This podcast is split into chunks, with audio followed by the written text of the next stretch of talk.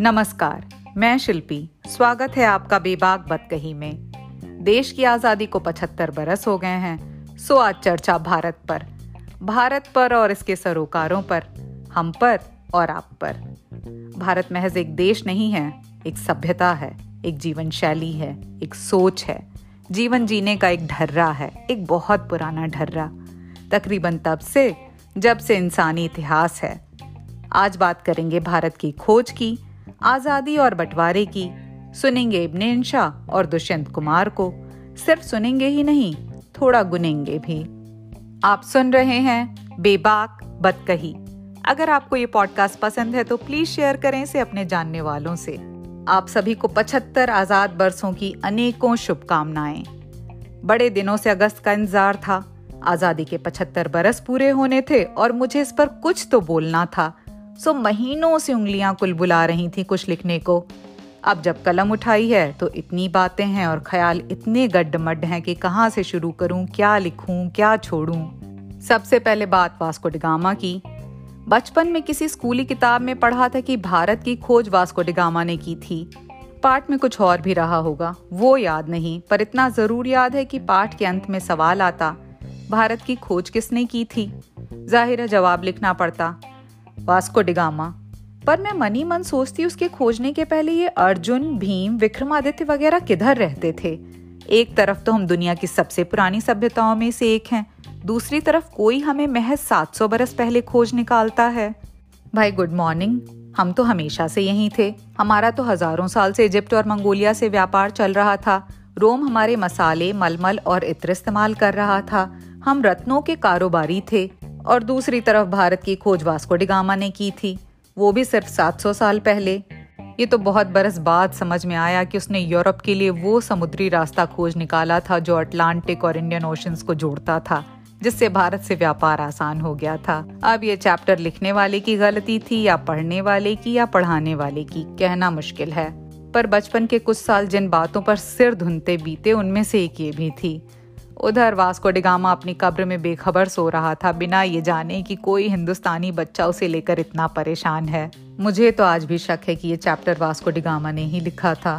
खैर, अकेले Vasco da Gama ही क्यों? भारत हज़ारों साल से शहद का कटोरा रहा है। यहाँ अरब आए, तुर्क आए, मंगोल आए, मुगल आए, पुर्तगाली आए, डच आए, ब्रिटिश आए, पारसी आए। कुछ यहाँ रज बस गए, बाकियों ने अपने अपने वतन की राह ली। इन सबने भारत की विविधता को बढ़ाया ही, जो पहले ही बहुत थी। हमारे पास मराठी हैं, गुजराती हैं, मलयाली हैं, तमिल हैं, हिंदी भाषी हैं, नॉर्थ ईस्ट की सेवन सिस्टर स्टेट्स हैं, पंजाबी हैं, कश्मीरी हैं, लेकिन इन सब के बीच सिंधी भी हैं, मुल्तानी भी हैं। हमारे पास सिंधी हैं पर सिंध नहीं, मुल्तानी हैं पर मुल्तान नहीं। कहने को हमारे पास थोड़ा सा पंजाब है, थोड़ा सा बंगाल है पर बहुत सारे वतन बदर पंजाबी और बंगाली भी हैं। आप उनसे पूछिए, वो ठीक ठीक बता देंगे कि वो किस गाँव या किस शहर के रहने वाले हैं। ये कैसी जानकारी है जिसका अब कोई इस्तेमाल नहीं? इनमें से ज़्यादातर को पता है कि वो अपने आबाई वतन कभी नहीं जाने वाले। कभी कभी सोचती हूँ कि कैसा होगा एक मुल्तानी होना बिना मुल्तान के, एक सिंधी होना बिना सिंध के। ये लोग आज भी अपने घरों में, अपनी ज़बान में बात करते हैं, खाने में कोकी और मोट कचौरी बनाते हैं। बस पाओ के नीचे से वो ज़मीन खिसक गई है जहाँ रहना इनका हक बनता था। पचहत्तर बरस पहले हमने आज़ादी की जो सबसे बड़ी कीमत चुकाई थी, वो था देश का बंटवारा और लाखों लोगों की जान, जिसके लिए अगस्त 1947 में फैज़ अहमद फैज़ ने गज़ल कही थी, सुबह आज़ादी। ये दाग दाग उजाला, ये शब गजीदा सहर, वो इंतज़ार था जिसका, ये वो सहर तो नहीं। मतलब ये दागों से भरा हुआ उजाला, ये रात की डसी हुई सुबह। हमें इंतज़ार था जिसका, ये वो सुबह तो नहीं। आज़ादी के पहले एक ज़माने में रेलवे स्टेशनों पर हिंदू पानी और मुसलमान पानी बिका करता था। पता नहीं ये पानी पीते पीते हम कितने गुमराह हुए कि देश ही बट गया। अब हमारे पास दोनों तरफ़ एक एक बॉर्डर है, तमाम सियासी मसले हैं, सुरक्षा पर भारी भरकम खर्च है, कुछ युद्धों का इतिहास है। वो हमारी मुसीबत हैं, हम उनकी मुसीबत हैं। इब्न इंशा की एक बड़ी मशहूर किताब है, नाम है उर्दू की आखिरी किताब।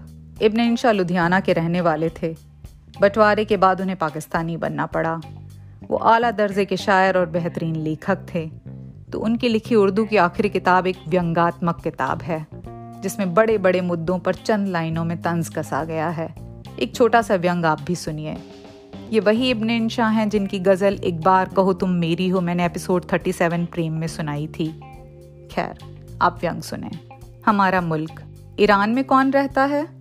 ईरान में ईरानी कौम रहती है। इंग्लिस्तान में कौन रहता है? इंग्लिस्तान में अंग्रेज़ी कौम रहती है।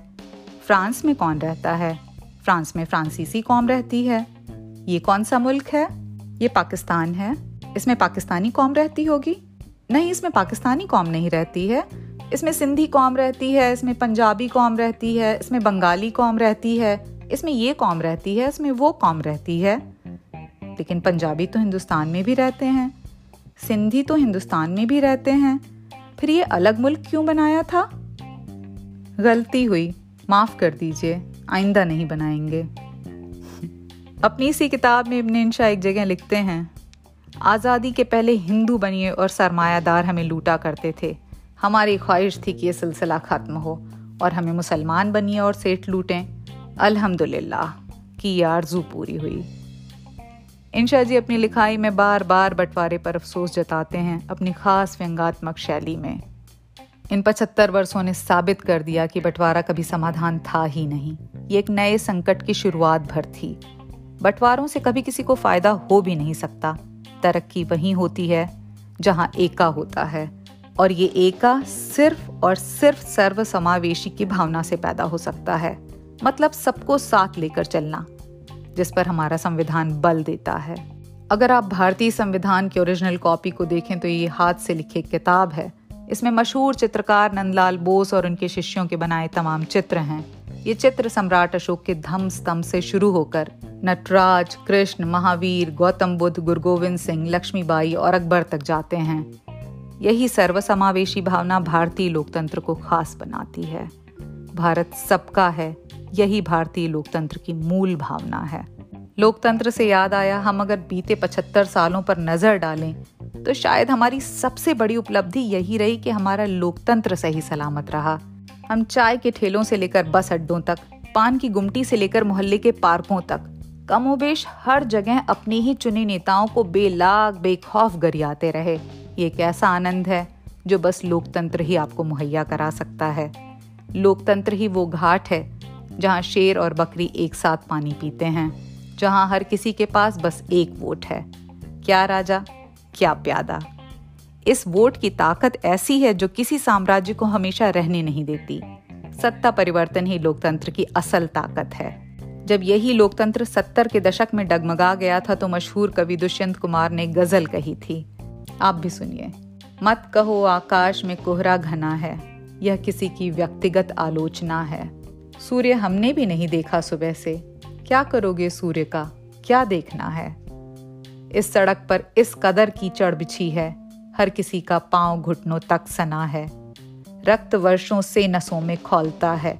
आप कहते हैं क्षणिक उत्तेजना है। हो गई है हर घाट पर पूरी व्यवस्था। शौक से डूबे जिसे भी डूबना है। सत्तर के दशक के उस छोटे अंतराल ने भारतीयों की लोकतंत्र में आस्था को और मज़बूत किया। हमने नए सिरे से इसकी अहमियत को समझा। लोकतंत्र जहाँ आपको अनगिनत अधिकार देता है, वहीं आपके तमाम कर्तव्य भी हैं। अधिकारों की मांग तभी नैतिक हो सकती है जब आप कर्तव्यों को पूरा करें। ये लोकतंत्र है, यानी लोगों का तंत्र। आप ही शासक हैं और आप ही शासित भी। देश के सच्चे सरोकारों को पहचानिए। अगर आप टूटी सड़क को लेकर नाराज़ हैं तो क्या आपने टैक्स भरा है? अगर आप पर्यावरण पर चिंता जता रहे हैं तो क्या आपने कुछ पेड़ खुद भी लगाए हैं? क्या आप बाज़ार जाते हुए अपने कपड़े के थैले लेके जाते हैं? क्या आप अपना हर कूड़ा कूड़ेदान में डालते हैं? क्या आप थोड़ी बहुत चैरिटी करते हैं? अपने आसपास नज़र दौड़ाइए। बहुत कुछ है करने के लिए जिसे आप अपने सुबीते में आराम से कर सकें। हर बड़ा बदलाव किसी छोटी शुरुआत की कोख से जन्मता है।